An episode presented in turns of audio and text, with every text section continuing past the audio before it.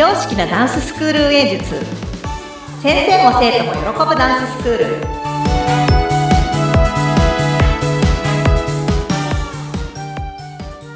本気で踊り本気で学び本気で楽しむ幸せ製造工場。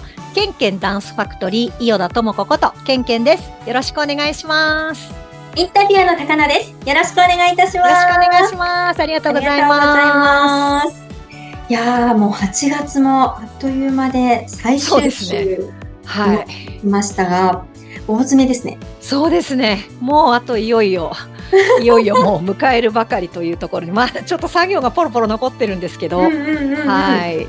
ちょっと自分の方も、9月うん、ちょっと体調整えつつっていう段階ですかね。はい。わかりました。あれですよね。9月に、こう、やっぱり1年の集大成っていうところがあると、はい。もうこの時期は皆さんの熱量とか思いが、もうマックスってところですよね。そうですね。もう多分脇目触れてる子はいないと思います、おそらく。うんうんうん。一体感もすごそうですよね。もうこの時期うんは。そうですねうん。子供たちなんかテンションの上がり具合が面白いですよ。面白い。面白いで。す。もうキャッキャしてますしねあ。一番面白いのがね、もうね、衣装配った時ですよね。そうかもしれない。もう試着したりとかすると、こんなにテンション上がるかっていうね。いや、嬉しいでしょうね。いやーもう、もう、もう、もう、うんうんうん。昔はね、ちょっとそれこそさ、もう衣装なんかでテンション上げてんじゃないよとか思ってたんですけど、ちょっと最近はちょっと反省してね、ええ。もう他のクラスの先生やバレエの先生なんかも、あーうんもう一個じゃあお花飾り頭につけようかって言っても子供たちの頭の上にね、音符がルンって出てるのがもうすごい見えるんですよ。目がキラキラして。あーだからやっぱね、こういうの大事だなって。私なんかもう本当になんかもう衣装なんかに頼ってんじゃねえよぐらいの感じで、もう本当になんかもうダメだな、こういう先生って思いながら。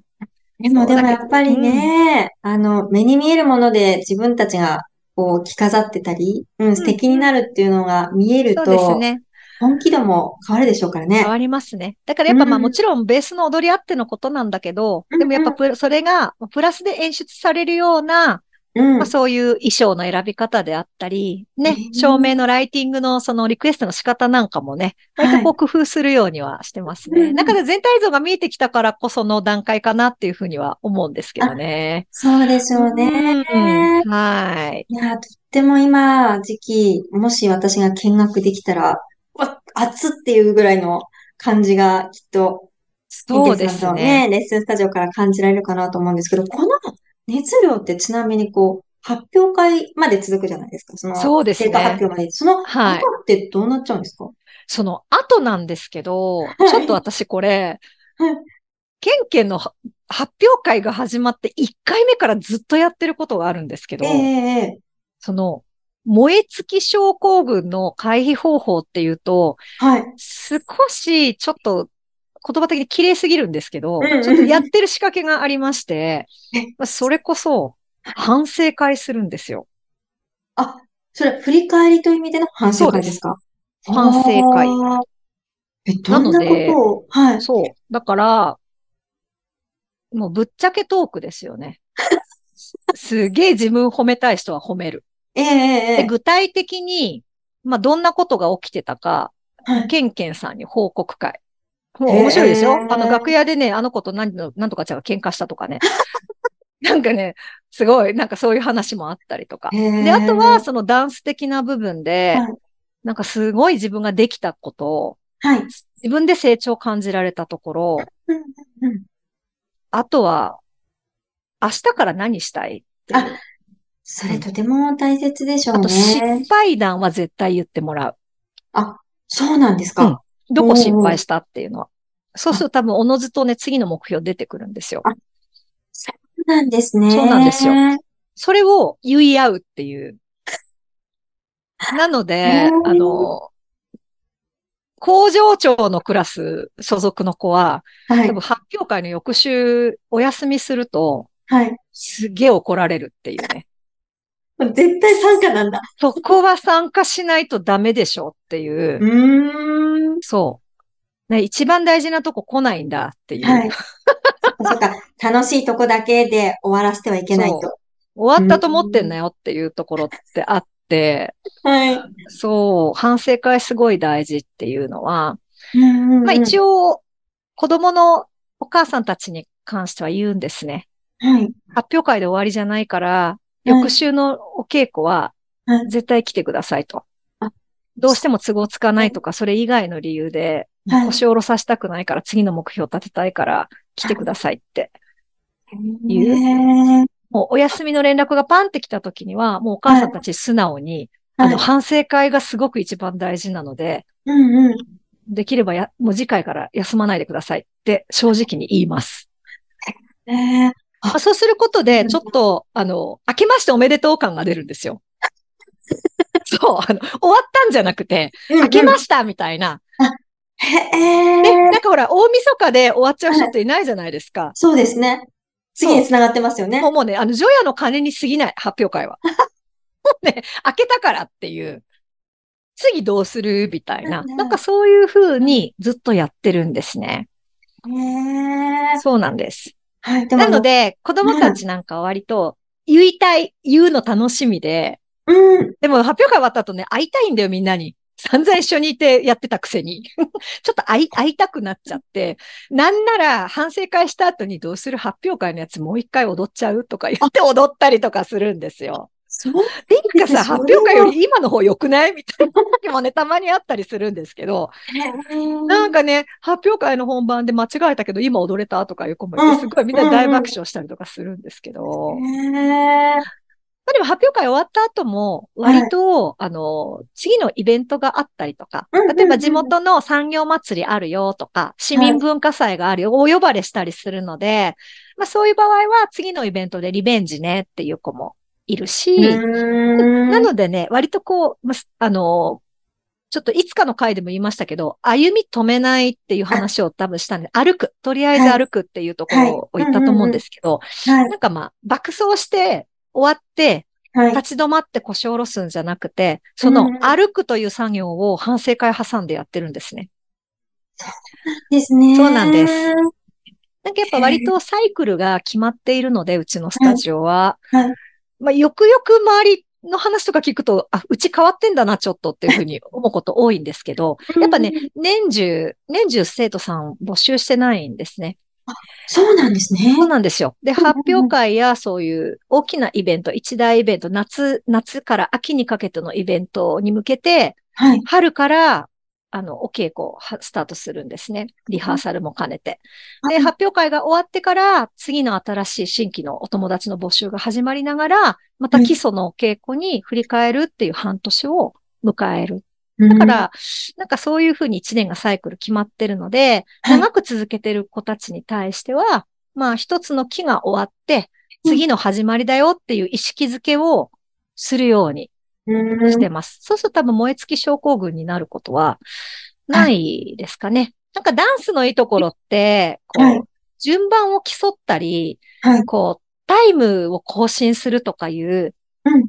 その、なんて言うんでしょう、こう、物理的な勝ち負けや時間とかそういうものじゃないから、はい。やっぱ掘り起こそうと思えば、次の目標っていくらでも出てくるし、ね自分の、その、より高めていく、自分の自己満でもいいから、その、次につなげる何かって結構見つけやすいと思うんですよね。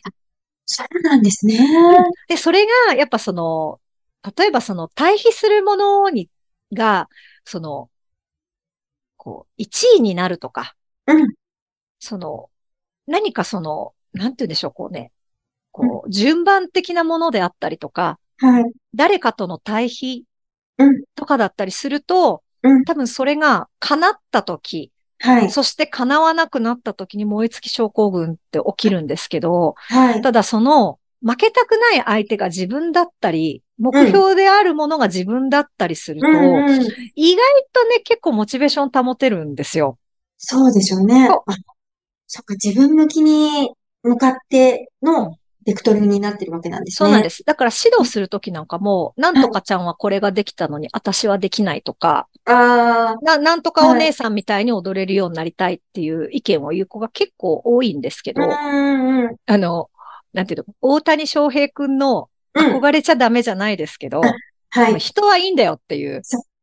そう。まず自分の目標を持ちなってことを結構私はちっちゃい子からもう口酸っぱくして言ってるんですね。憧れることはもちろん大事なことなんですけど、目標感持つとしては。だから人のこと気にしないで、どんどん自分のその長所短所を知っていく作業、はい、自分と結局向き合わないと踊りって上手になんないんで、はい、うん。そこをね、あの、はい、見てみないしないように、もうちょっとやるの難しいですよね。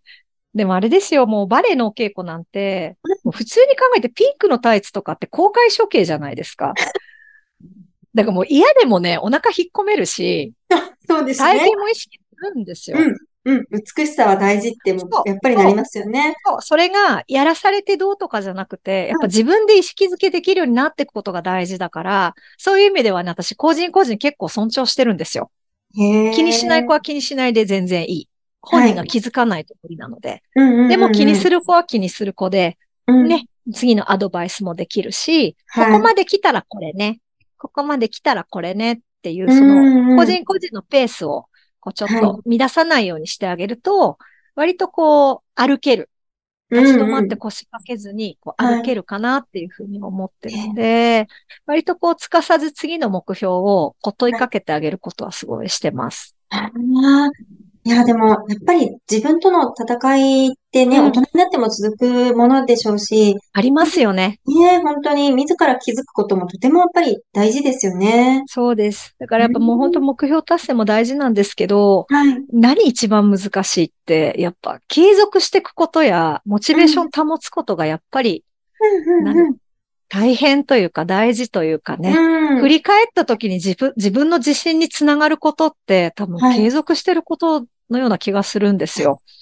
本当にそうだと。信頼度もそうじゃないですか。うん、そう。やっぱり続けてる人だから。そうなんですよ。なんか本当に私なんかよくわかんない工場長でも、やっぱ17年やってるっていうと、なんかもう本当になんか信頼いただけて本当にありがたいなっていうのを言うほどね、そんなに大したことしてないんですよって言うんですけど、でもやっぱりその継続してることでのこの評価って本当にあるし、自信にもつながってするのは、例えば私だけじゃなくって、ダンス続けてる子たちなんかもうちっちゃい頃から稽古続けてるんですよ。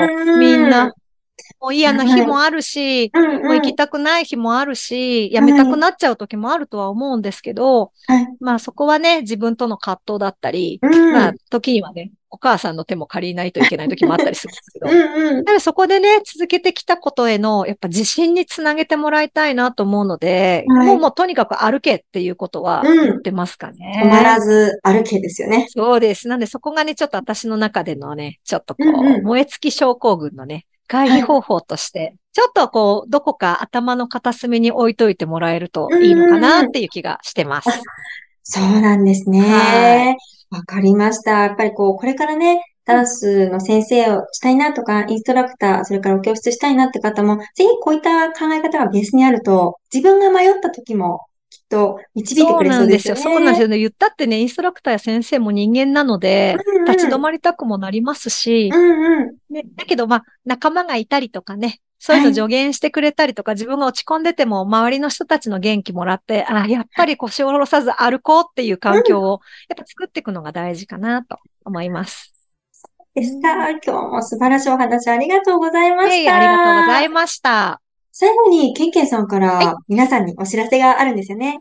はい。もうちょっと迫ってまいりましたが、はい、えっ、ー、と、先ほどからお話ししているケンケンダンスファクトリーの成果発表会ですが、はい、えっ、ー、と、2023年9月10日の日曜日、えっ、ー、と、島田市民総合施設プラザオールリホールにて、えっ、と、昼、昼の部が13時から、はい、で、夕方の部が16時から、2公演の開催となっております。ちょっと気になる方は、ケンケンダンスファクトリー公式ホームページの方までちょっと覗いてみていただけるとありがたいです。